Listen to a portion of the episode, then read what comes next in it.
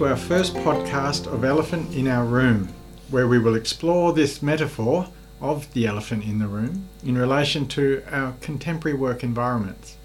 I'm Richard Barber, And I'm Siu Fang Law. and we're involved in exploring ways to create new processes for transforming workplace conflict. We hope to open up conversations about elephants in our workplaces and the various creative responses we find are happening in our community. In today's episode, our very first episode of Elephant in Our Room, we're introducing this metaphor and the project it has inspired. So, Shufang, do you remember when we first started discussing the idea of the elephant in the room? Oh, yeah, Richard, we started these conversations in early 2019. Mhm. I remember that we started sharing stories of our friends and colleagues who struggling with their workplace dynamic and conflict. And I was just surprised how many of them are afraid to openly discuss Mm. the issues. And also, we found out that it seems to be a pattern that occurs across sectors and industries. We have friends working in private sectors, governments, area and non-profit sectors, international organization, and even startups. Yeah, it was very much across the board. Hmm. And it was it was interesting how the symbolic references to the elephant kept emerging through the many parables and metaphors that, that both seem to re- resonate with, with both of us. Oh yes, totally. It's so interesting when we start talking about it. Elephants metaphor or their image, the you know statues keep popping up everywhere. We talk about the six blind men and the elephants, and we also heard of the white elephant and the book about shooting an elephant by George Orwell. Mm. We were loving how just many, so many relevant and powerful metaphors that we can use to communicate this phenomena of a highly complex conflict. And and then there's the personal connection with Malaysia being your homeland Mhm. and Thailand being my home for over 15 years, giving elephants a special meaning in various ways to both of us, I think. And I, I mean, you mentioned that the parable of the blind man and the elephant was something you grew up with, but it was the first time I heard it, so perhaps you could share a little of the story? Oh yes, Richard. I love this parable. It's well, I, I remember I first heard of it as a child, and I think it's just a children's you know children's stories.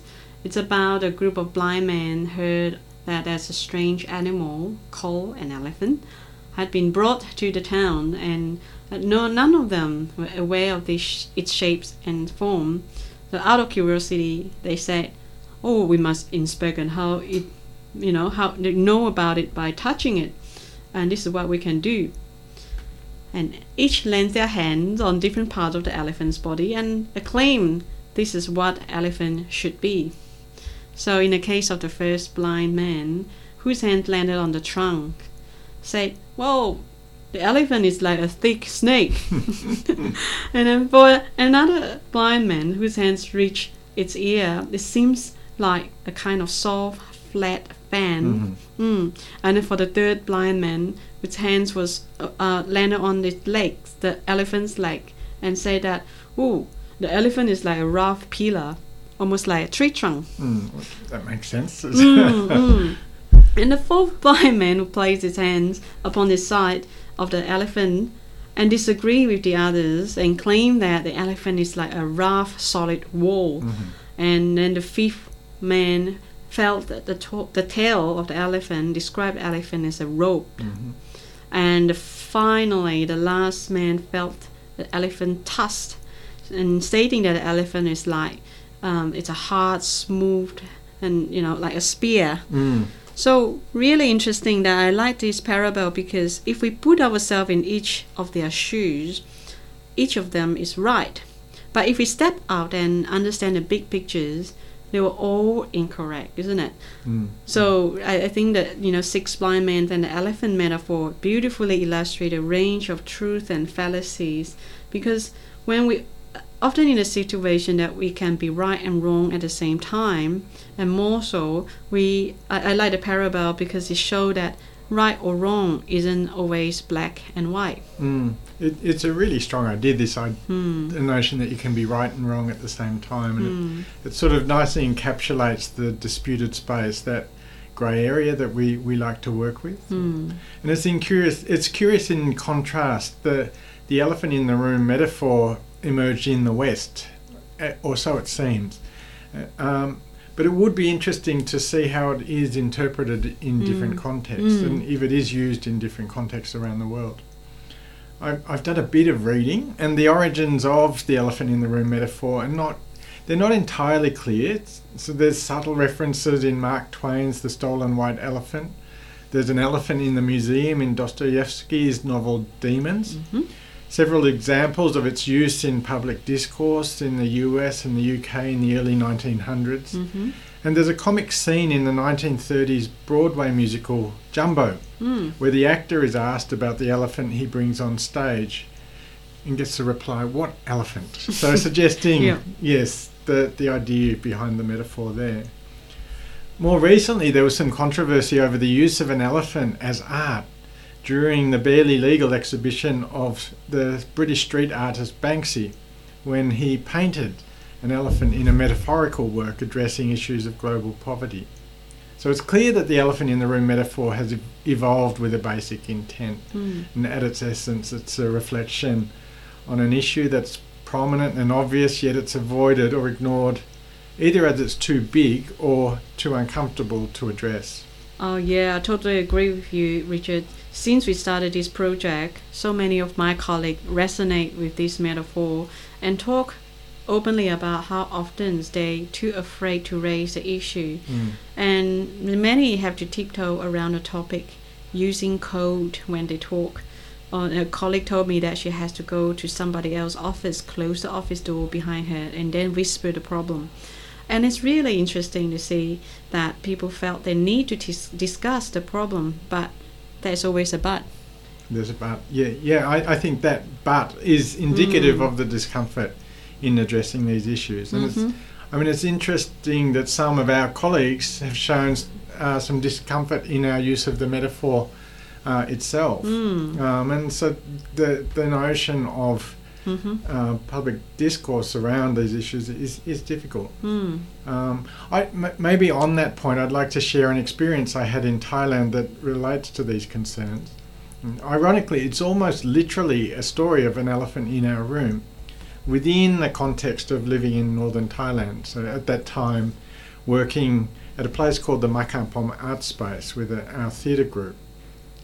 And in uh, 2010, we were approached by a German advertising firm to host their team for fi- filming a 3G commercial.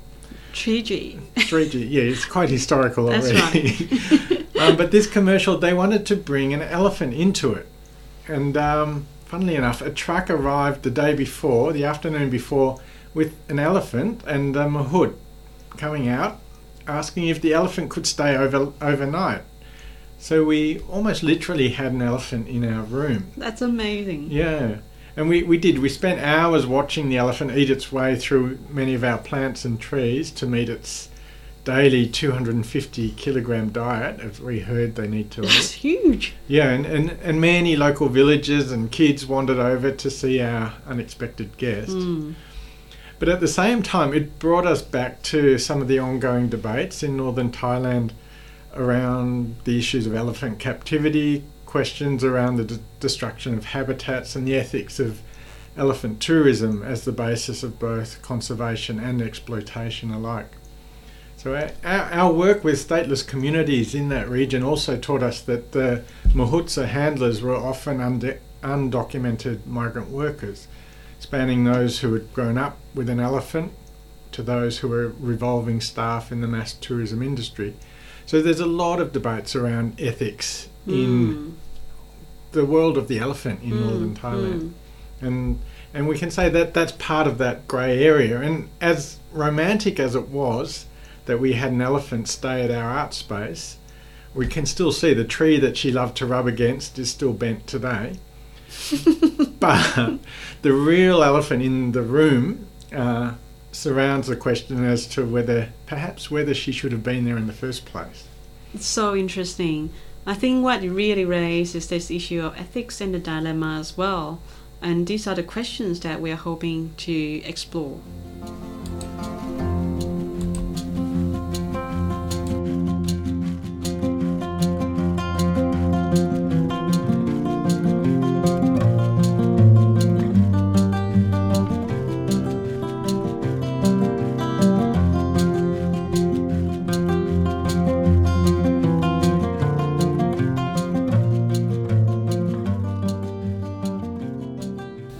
Perhaps this is a good time to talk about what has sparked this project, Elephant in Our Room. Shu Fang, could I ask you about your motivations or perhaps inspirations? All right, thank you, Richard. Uh, well, I research and lecture in peace and conflict in universities, have worked with international peace building organizations like the United Nations in Indonesia and Malaysia. I'm trained as an accredited mediator for over 15 years, and all these spaces um, have really given me some really interesting insight about conflict and mm. conflict resolution, and especially after uh, mediating in a multicultural community mm-hmm. in Melbourne. So I acknowledge that we need to use different tools for different kind of conflict, but I also see trends that workplace and organizations are increasingly relying on litigious, adversarial, and short-term and almost transactional approach to address workplace conflict. Mm. So I look forward to opening these conversations. Mm, mm. I mean, for, for me, in our dialogue theatre process, uh, we use the term creating safe spaces for difficult conversations. So it's that idea of yeah, opening these conversations is central to my my interest too. Mm. And although I've worked in various academic spaces, it's really through my the- theatre pro- theatre practice, I should say, mm. over the past three decades that I've been exposed to conflict context most. And through that, inspired by conflict transformation approaches, I can say. Mm. I did mention dialogue theatre, which was developed by our theatre group in Thailand uh, called Makhampom, and this was to try and impact on the national red shirt, yellow shirt conflict that you're probably mm-hmm. familiar with. And at, through over the last two decades, it's really polarised the country down to the family and organisational levels, including our own theatre group. And we found that this situation um, required a, a, very active response. And so di- dialogue theatre was opened up as a space to talk and and imagine new possibilities amidst some of the violent conflict and oppressive laws that were, that were basically everywhere. Mm. Uh, what's been perhaps most ex- most surprising, however, has been the similar need for dialogue here in Australia. It's so interesting to hear about your perspective and your work in Thailand, Richard. Well, as a Malaysian residing and working in Australia for nearly 20 years now, I can share that many people around the world perceive Australia as a peaceful country. Mm, mm. Many people dream about the opportunity to be able to work in Australia. Yeah. Yet, my research in peace and conflict has found that the mainstream Australia tends to identify conflict and violence as something only happen elsewhere. Mm. And consider peace building and conflict transformation projects and only happen, apply in conflict zone mm-hmm. and somewhere far away, like in Africa or in Asia. Mm-hmm. However, we if we take on the perspective of a broader and deeper view, and can as confirmed in many social research that Australia face similar challenges and is not exempted from a wider range of structural and systemic and cultural issues such as gender violence, racism, discrimination, and inequality. Mm. I, I can say that it's been interesting returning to live in Australia how surprised I have been to see how difficult conversations have become here. Um, and, and, including these conversations around discrimination and, and inequality. It feels like many of these issues that have long been suppressed have found the light of day, which is so important. But we are struggling to address them. And uh, we're also seeing how this naturally translates into our workplaces. Mm, I think the timing is right. Um, recently, CSIRO had released a 2060 report, mm-hmm. which urges Australian institutions and organizations to get ready and respond to the broader challenges. Okay. Mm, the report identifies six top challenges. Mm. They are first, distrust of institution. Mm. Secondly, demographic change. Thirdly, social cohesion. Then disruptive technology, climate change, and the rise of Asia. Mm. And interestingly, WorkSafe Victoria has reported that work related stress is the second most common compensated injuries or illness in Australia. Mm, it's it's not surprising actually. Mm, mm. But what we need to look at is that uh, how do organization responds to work stress. So many organizations have invested on the kind of intervention that are often litigious and adversarial, Mm. and the focus on the individuals and their struggle. Like the six blind men and the elephant, these interventions are increasingly problematic and inadequate to address the broader issue. So we need to look at the issue from a holistic perspective, or we can call it an ecological perspective.